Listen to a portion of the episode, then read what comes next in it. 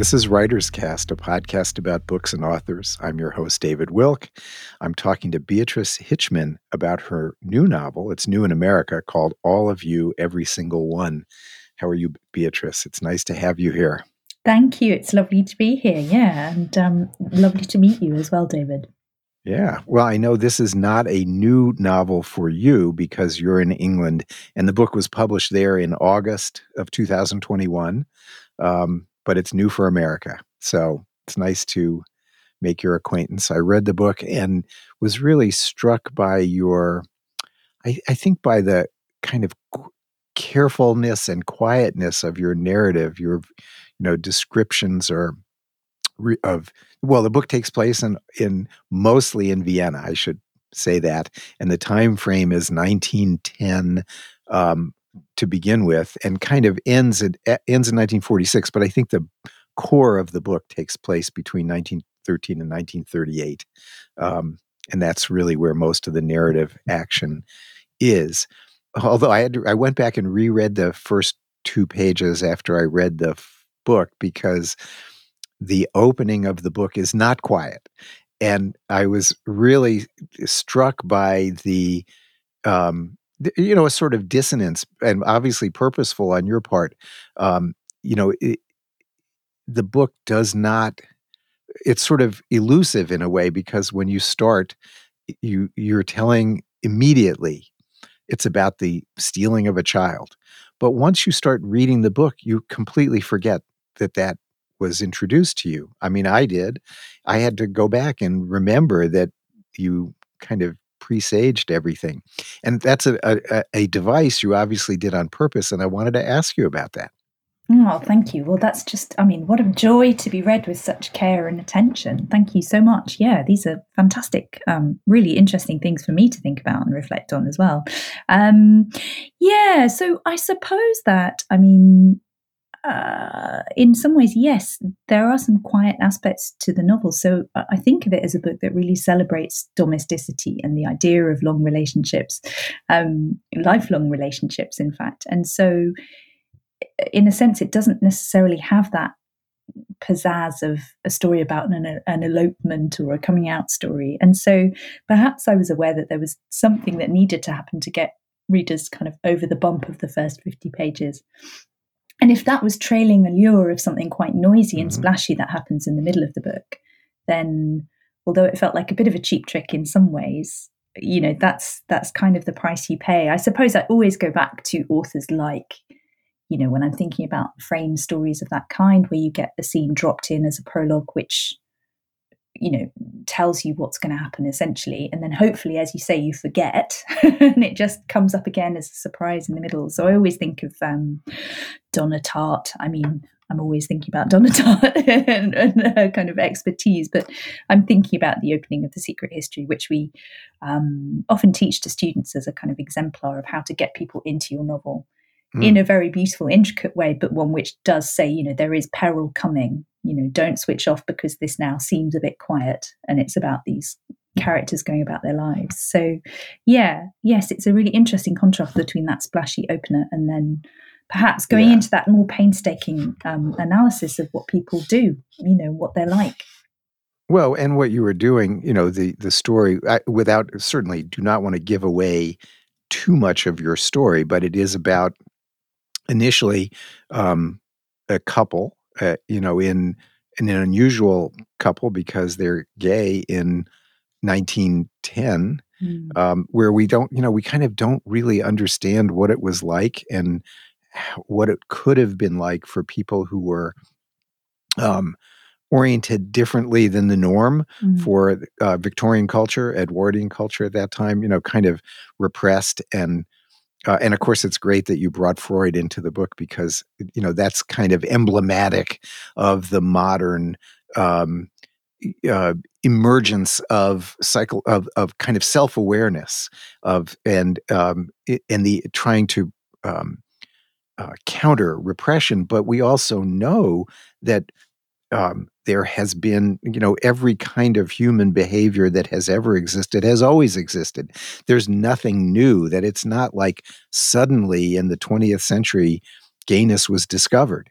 Um, you know that's ridiculous but there you know there's this sense of because it was hidden mm-hmm. and it wasn't accepted um, to to be and i love the word that you used it stands out from that period the invert mm-hmm. um, you know that's mm. a really interesting term mm-hmm. uh, but was used commonly mm-hmm. and it you know it's just sort of it struck me that um, you were trying to inhabit those people as a way of restoring their um, uh, authenticity, their credibility as human beings, even though we don't know them, but you kind of place them as people we could recognize, you know, today. I really I like the you know the all the plays of ambiguity about you know sexuality and, and appearance mm-hmm. um, whether it's the two women at the beginning eve eva and juliet mm-hmm. or ralph and anders you know they're your all of your characters are um, fluid in their identification like in fact even the one of the key characters frau bernd mm-hmm. um, i don't think it's clear at all that she's jewish until much later than you've introduced her so there's always every single person is in the book is a kind of cipher with multiple uh, um, identities mm-hmm. uh, or multiple prismatic views of their identities, I would say. Uh, and I think obviously you did that on purpose too. Mm. Oh well, I'd love to say it's all it's all on purpose. It's all part of a, a, huge master plan. But thank you. Yeah, and again, that's really um, it's so interesting to talk to people about the book because you learn so much about what you've what you've written and how it's how whether it's worked, how much it's worked. Yeah, I mean, I think certainly um, to think about constructing those characters, you know, um, uh, thinking about Eve, who is, as you've said, um, same sex attracted, but masculine presenting, a masculine presenting woman, but perhaps today might be considered potentially transgender, you know. But the, the, the challenge was to kind of um, convey that subjectivity in a time when she wouldn't have understood herself in the same way that we do today. So you're writing a book for an audience of today, but trying right. to convey that weirdness, that flavor of the past. And yeah, I'm really interested in that that um, descript or invert. As you've said, it's everywhere in the contemporary sexological literature of the time through which possibly these people might have understood themselves, although it's a bit of a stretch to think they would have had access to, you know, all of this literature and Krafft Ebing and all the, the early um, sexological studies. And Freud's work was just beginning to be widely known. So that would have been another route to understanding. Um, there's that amazing line. I don't know if you know Brideshead Revisited, at all well. I do. I haven't read it in a long, long time. well, likewise, but there's that wonderful bit where one of the characters sort of says, I don't know, he's about to be gay bashed, really. I don't know if that's a US expression, but he's about to be beaten up. Yeah. Mm-hmm. Um, and he says, Oh, an invert I may be, but a pervert I am not. And I, I remember reading that at a very formative age and thinking, aha, that's how to think of it. And that's how to separate those two identities out. So I've always had a real fondness for that um, way of describing someone, but it's very quaint and kind of archaic. Uh, but it definitely does a lot of work in, in the book. Yeah. And that fluidity is really important, you know, um, particularly yeah. when it comes to things like ideas of Jewishness, cultural Jewishness, you know, how we how we think about that, not as an absolute term. Mm. Well, and you place the um, the main characters or all of the characters live in, uh, and I'm probably I'm not going to pronounce this correctly, but the part of Vienna called Leopoldstadt, Perfect. which is the Jewish quarter at that time, mm. and I think it it is fitting, you know, in a kind of Aryan culture to put Jews and homosexuals together, um, and performers, you know, all of the people that were outsiders who were creatives, others in the outside of the kind of um, middle class or upper class or pretensely upper class um, characters that exist around them. And they kind of you know like many jews in germany and austria at that time they had become members of society in a, in a culturated Jewishness mm. or acculturated even in their in gayness, you know, to be able mm. to pass essentially, mm. but not really in and to be, you know, and that's where the tension uh, later in the book arises, mm. of course, mm. because it's 1938, well, the 1930s. And I did a little reading on Austria mm. during the Nazi period. I had forgotten how anti Semitic and how brutally um, pro German so much of Austria was, and so early.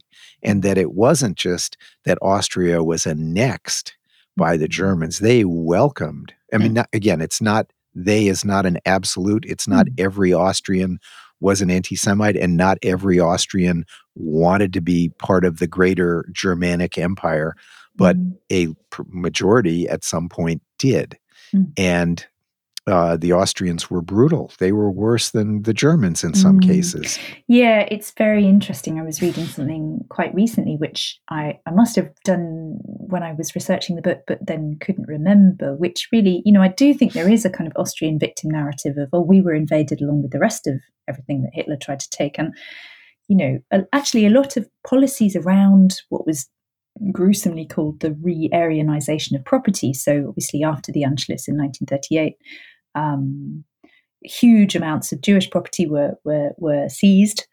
Um, and actually, often that was used as a model in Germany itself as how how yeah. are we going to do this? Or look at how those guys are doing it in Vienna. Yeah, you know, uh, I mean, unbelievable, just unbelievable. Well, what's terrifying about it is because we live in a world that has an analogous comparison to that period. Mm-hmm. I don't, and I know that people, some people react negatively to the idea that we could compare anything about the modern world to what happened in mm-hmm. Nazi Germany or Austria, but I think that's ridiculous. Mm-hmm. Um, and the because it went so quickly from um, acceptance to rejection of mm. the other, or from uh, uh, kind of a, a society of, of democracy and acceptance, a, a, certain amount of diversity, you know, limited mm. ultimately, but still a diverse and, and intellectually curious uh, country. Uh, mm. Austria was, and Vienna was the heart of it. Yeah. Um, well educated, you know, with incredible culture going back hundreds of years, um, heart of the Enlightenment, and to go so quickly, literally within 10 years, to switch from being a democratic, diverse and culturally advanced Western society to being uh, a you know essentially um, a, a, dictatorship, an mm. authoritarian, anti-human um, eh, uh, society is just unbelievable. Mm. And you realize how humans are um, so capable of that kind of uh, destructiveness. And you you know that's part of the book. It's hard not to uh, understand that those, you know, you the people that we started out understanding in this kind of almost crystallized world because you you know you're you are so sympathetic to them they mm-hmm. become people that we uh, accept and understand and then suddenly they're put into this uh, position of fear for their lives mm-hmm. literally for their lives mm-hmm. um, and i thought that was a really uh, powerful um, uh, portrayal. Thank you. Yeah, it's it's so interesting, isn't it? And and thinking about the trajectory of a book, which is something you're not really able to do while you're doing it. But you know, I was very aware that so the first half of the book is the first half of the book, and then there's this hinge halfway through. It's probably not spoiling anything to say, and there is a leap forward in time to 1938. And in terms of when I was writing that, it was around well 2016, 2017. So in the UK, we had Brexit, the catastrophe right. of Brexit, and we had you know we had Trump, of course, um, and uh, uh the rise of what I viewed as really and essentially a kind of far right sensibility in the UK, certainly, um, and oh. Like you, I guess there's that question of how much we make these comparisons between movements happening now and movements happening in the past and obviously you're wary of these lazy comparisons but in it was certainly the first time in my life where I felt caught up in potentially something really, really scary, mm-hmm. you know, because I, yeah. I'm more of an age now where I can reflect and think about these things. And it was the first time when I thought, oh, you, you had that sense of the, the, the mist rising and the threat level rising. Um, and po- probably that's why I made that decision to kind of follow these characters into that very, very dangerous territory. Um, which otherwise I might just have shied away from completely because it just would have felt too brutal, too difficult, you know. Well, you could have. I, I noticed mm. in the reading about your work that you one of the areas you've studied is the endings mm. of books, which I think is really interesting. I remember I took a, a class that was very important to me in fiction writing that was about beginnings as you as, you know you and i talked about that a little bit before we started recording the idea mm-hmm. of how mm-hmm. do you start a book mm-hmm. um, and um, but endings are really interesting too and i think endings are much harder in a lot of ways because you have the you don't you know where is the best place mm. and it's not just about where the story ends but where is the book going to end mm. because you know as you sort of said a minute ago you could have ended 1938 mm. could have mm. uh, we don't necessarily need to know what happens to those characters. Mm. And um, I'm well. There's another question for you. You know, like what is it that what what were what was your purpose in taking them into this? You know, beyond the period of that sort of destruction of their lives as they knew them to the really the greater conflagration because you do go you really don't talk about world war ii in any detail. Mm you you skip over you go from about like right at the point where it gets bad mm. and people are um, in vienna are beginning to feel the brunt of the brown shirts mm. and the nazis to you know you give us like a seven year break Mm. Um, I, I thought that I knew that that I suspected that you might have felt that that was just more than it would be possible to take on mm. in any book. I mean, it's a whole other book, mm. Um, mm. and probably has been written about by survivors and people who were there in a way that's so powerful, very difficult to fictionalize. Absolutely. Am, am I? Yeah, you're so absolutely I, on the right track there. Yeah, yeah um, yes, so there's that question of what fiction can do versus what witness testimonies testimonies are already doing and, and will do more eloquently than than anyone can do. Um, yeah, and it, yes, it, there's that always that question of how much is too much to bear and too much for the reader and too much for the book for any book, right. as you said, yeah. you know, and and there was beginning to be that sense of compressing five books into one book and thinking about what that would look like technically. So the ending, yeah, the ending, there is a, a kind of semi epilogue. And I think, had I, if I'd had my way on, and been working with the less determined editor, I mean, I think she was right. But initially, I sort of said, well, I'm just going to leave them. And I'm mm-hmm. going to leave them in 1938. And I don't think it feels right to go on and say, well, this is what happened to these people. Because the point was that people were disappearing all the time. And it didn't somehow feel honest to say, um, oh, and this happened to this person, and have a kind of trite epilogue where we find out what happened and whether it was all right. You know, I kind of felt like one of the best ways to honor the real stories would be to say, we're just going to leave this suspension point here. And that mm-hmm. is what probably would have happened with these characters. So I felt there was something really rather beautiful about that, but it was put to me by by my editor, and I think she was right. You know that you cannot ask people to invest for 300 pages and not give them something, some sense of a guidance or a futurity, uh, and without wanting to ruin the ending for anyone who might be going to read it. It, I think there's a sense of measure there, and you know, not hopefully it's not a trite ending. Hopefully it doesn't read as a kind of Shakespearean comedic ending where everything was just all right because how could it be? You know, so uh, it was a very difficult decision, and we did in the end go for this kind of smaller final section, which ended without hopefully tying everything in a bow too neatly which is but the endings well, are so yeah. hard aren't they i mean they're the i think they're yeah. the hardest thing you know because there's so many kind of forces in play by that stage that you've just got to try and bring this thing to a halt somehow you know it's very tricky. So what what is it that you study as a as an academic when you're studying endings? Do you are you kind of making a t- typology of endings? Uh, is that yeah, I mean, that has been done by other scholars who are much more scholarly. so there's a kind of um, there are people working in narratology and more structural narratology, thinking about typologies of endings, which is an interesting thing.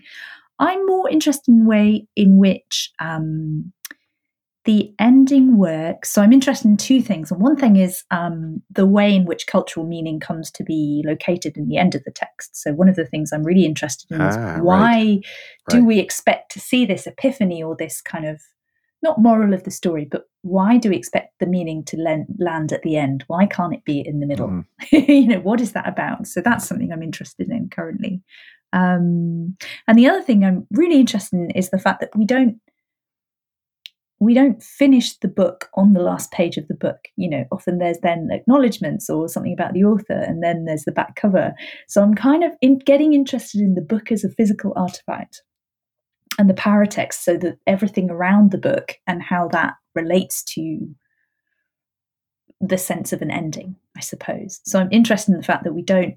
The last page is not really the last page. You know, the last Right. page is kind of five pages on with whatever else happens, and Ah, but you, now now you've brought up a really interesting thing because I've been involved in book design and building for a long, long time, Mm. and I realize that in fact the writer is not usually responsible for that ending. You know, for the wrapper, the structure that goes around the book. That's a Mm. either a commercial or a, a design consideration, you know, and we've kind of come to an accepted view based on hundreds of years of Western usage Mm. um, and also the rules of publishing as set down in, I don't know what is used in England, but in the United States, we use the Chicago Manual of Style. Mm. And, you know, so it'd be very interesting to read the Chicago Manual of Style as a kind of decoder for uh, cultural meaning. Mm. Hadn't really thought about that before, that the way we build the book actually is an expression of what we think the book is supposed to be and how it's supposed to operate.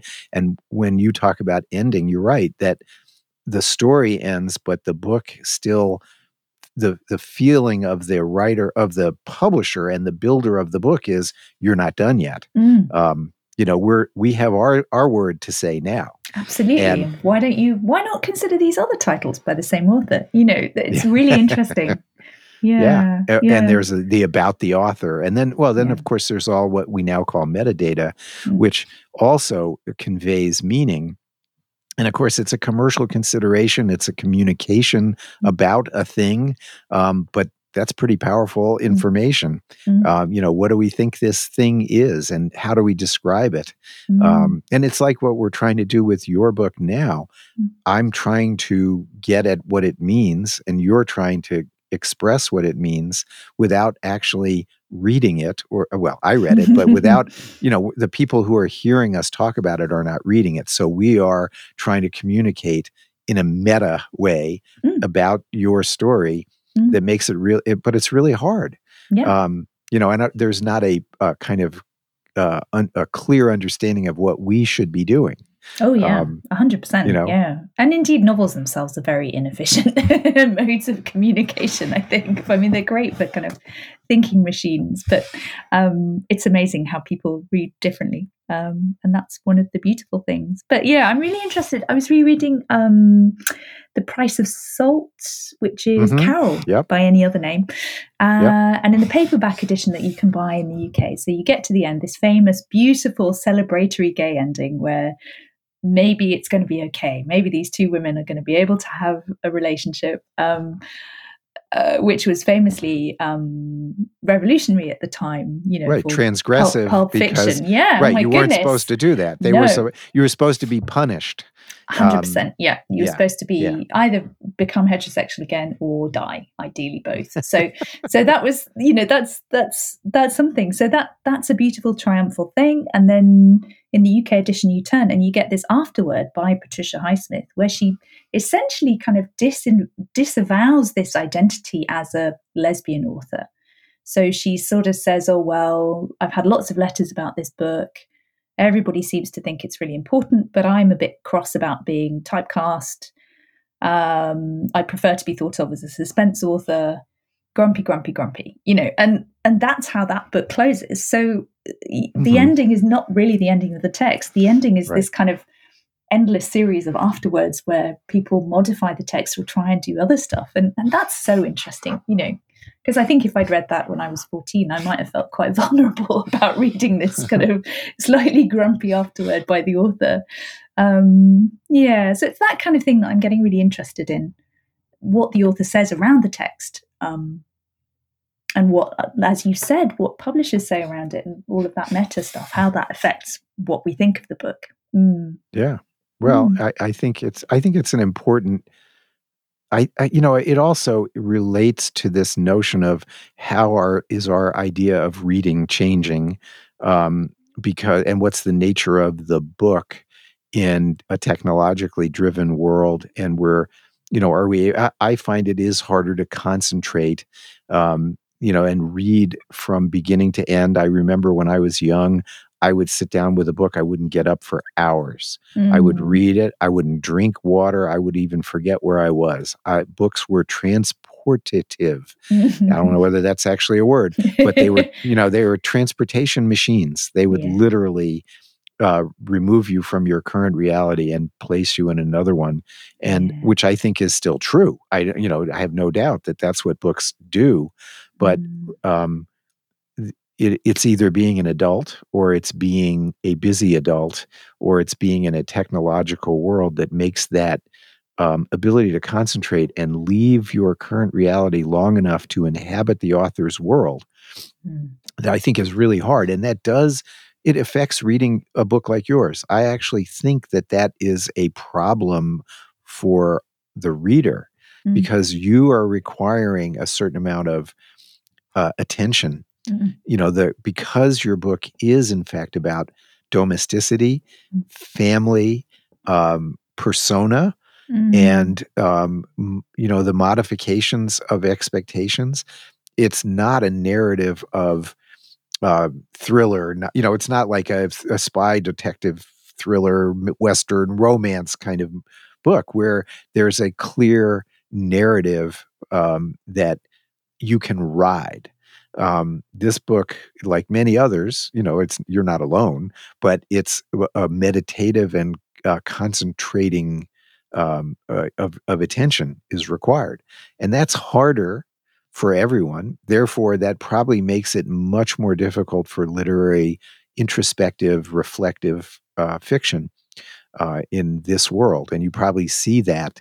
You know, we don't we see it every day because you know it's shown in book sales or in uh, what we in book you know in the book industry nobody really talks about is how many books are purchased and not finished mm. read but not completed mm. uh, put mm. down intending to read but never even picked up mm. um, you know and and that's terrible mm. um, to, it's terrible to know that but it's also um, diff- makes it more challenging for writers mm because mm. you have to know that that's happening all the time. Mm. Not to make you feel worse than you already no, do. No, but it's so interesting. And it's really, yeah, I think uh, when we just started talking, you said something about it being quite a careful novel, which is such a flattering way to think about it. And I, I was aware of doing that meticulous work of just getting the characters from bit to bit of their life, often in quite close detail. And I was thinking, how is this going to have forward pull for people who like me are addicted to their phone.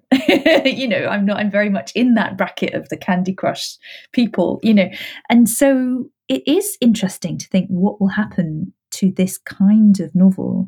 And certainly because i i, I teach at a, a university and so i teach lots of young people. I mean people of all ages but you know, we have kind of had to let go of that rule where we stop the students having their phones in class. And increasingly, yeah. just that action of scrolling seems to calm people down.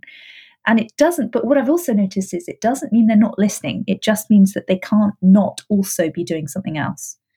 So, what that does to attention span and what that means for literary fiction, I'm, I'm really interested in. But I wonder whether we'll see a return to the you know, the Victorian page turning cliffhanger chapter endings, which is something that someone like Dan Brown is really, really yeah. good at. You know, he could yeah. be serialized beautifully in about 1865. But I just wonder whether, as authors, we're going to have to adapt to that and just deal with the fact that essentially we're writing serialized now, you know, and we're competing well, with Netflix and right, yeah, and that's okay. No, and yeah, I think I think there are some people in technology and publishing who have felt that that would be worthwhile pursuing, and that is the idea mm. of serialized fiction for phones, yeah. for phone reading, mm-hmm. for consumption. Um, it, it doesn't mean you're not going to read the whole book. It just means you're going to absorb it a uh, piece at a time. Mm. And I think that that is valid. But mm. I also think this goes back to kind of your what you're interested in studying, and that is the nature of narrative and the nature of storytelling, um, and how they, you know, what you almost referred. I think what I you said something like the novel is not a perfect mm-hmm. device or it's an imperfect device mm-hmm. and it it is really and of course novel comes from the 19th century primarily mm-hmm. that's when it was perfected mm. um, and well maybe not perfected but that's when it kind of became uh, defined mm. um, and well why should the novel be the same and of course it isn't mm-hmm. 200 years later but it, it could evolve in much more um, different ways than we've and of course some writers have tried to do that in fact mm. i remember in the 1980s there was a woman in cambridge massachusetts and i can't remember her name was writing fiction on uh, floppy disks mm-hmm. and it was kind of uh, multiple uh, you'd have to you get the book in a bunch of disks mm-hmm. and you know no one's seen a floppy disk in 30 years but um, there, you know, uh, writers have experimented, you know, with this notion of uh, uh, using uh, technology and the tools at hand, the nature of reading being change changeable to redefine what the story could be. Mm-hmm. And of mm-hmm. course, you know, look at video games; they are in fact uh, launching uh, storytelling mm. uh, into the arms of and minds of millions of people mm uh, in a way that is completely different from a novel, but it's still novel like. Yeah. Um, and it's not always about action. Sometimes they mm. are extremely, as your book is careful. I like the word careful. Mm. Um, you know, uh, um, they're, they're, it's not always about uh, action. Mm. I agree. And I think what we see is that the video games that do best or somehow people return to. So I think of something like Red Dead Redemption. I don't know if you're a gamer at all, but you know, that nope. big game set in the Wild West, which is an open world game. So you can kind of wander about shooting people or rounding up cattle or whatever. But there is a very, very strong story thread running through and characters that you do bond with. So that is a huge success. And and yeah, but I think commonly you know, sometimes we see games where there just isn't a story, and those tend to be the games that don't survive for 30 right. years. You know, right. everybody remembers the Oregon Trail, which had a lovely, very simple story. I am the Oregon Trail generation. Right. So, you know, which is a very narrow tranche of people born between, I think, 1979 and 1982 or something. So it's very specific. But um, yeah, I mean, I think what I'd love to see is is many, many more novelists becoming involved in in in video gaming yeah. and, and, other games. You know, I think why resist it? It's a billion dollar industry, multi billion dollar industry, and you know, if right. that's what storytelling looks like, then why not? Why right. not do that? Write, writers want their work to be read or yeah. it played. If that's the yeah, very happy. Know, why not? Yeah. I'm not sure so, I would adapt this for a video game, but no, uh, no, probably not. Although you could fit it into one of those World War II games or that empire building game. Actually, that would be a really yeah. interesting thought. Is you know you have a lot of these games, board mm. games and video games that are about empire building. True. But why not? Uh, what about the side stories about the people who are mm. affected by the empire builders? You know, it's not just mm. all about the mm. leaders. We know this from history that Mm-hmm. people's lives are lived in the context uh, created by these big events. Yeah. Why not video games inclusive of those lives? Mm, yes, why not? What a beautiful idea. Well, someone, I don't know if you know of this, there's a, a massively multiplayer, I think they're called online game called Ever Jane, which is in which you are plunged into the world of a character in Jane Austen. So yes, you know, you're it's not like Warcraft where you're running around with orcs. You're right. desperately trying to curry favor with the manservant of Lady So and So, you know, which is a lovely thing, isn't it? And and it's a way of thinking about the social stakes of that kind of world. Yeah. introducing people yeah. who might not think about that. I think sadly it's defunct now, but um, I hope someone revives it. That's a great idea.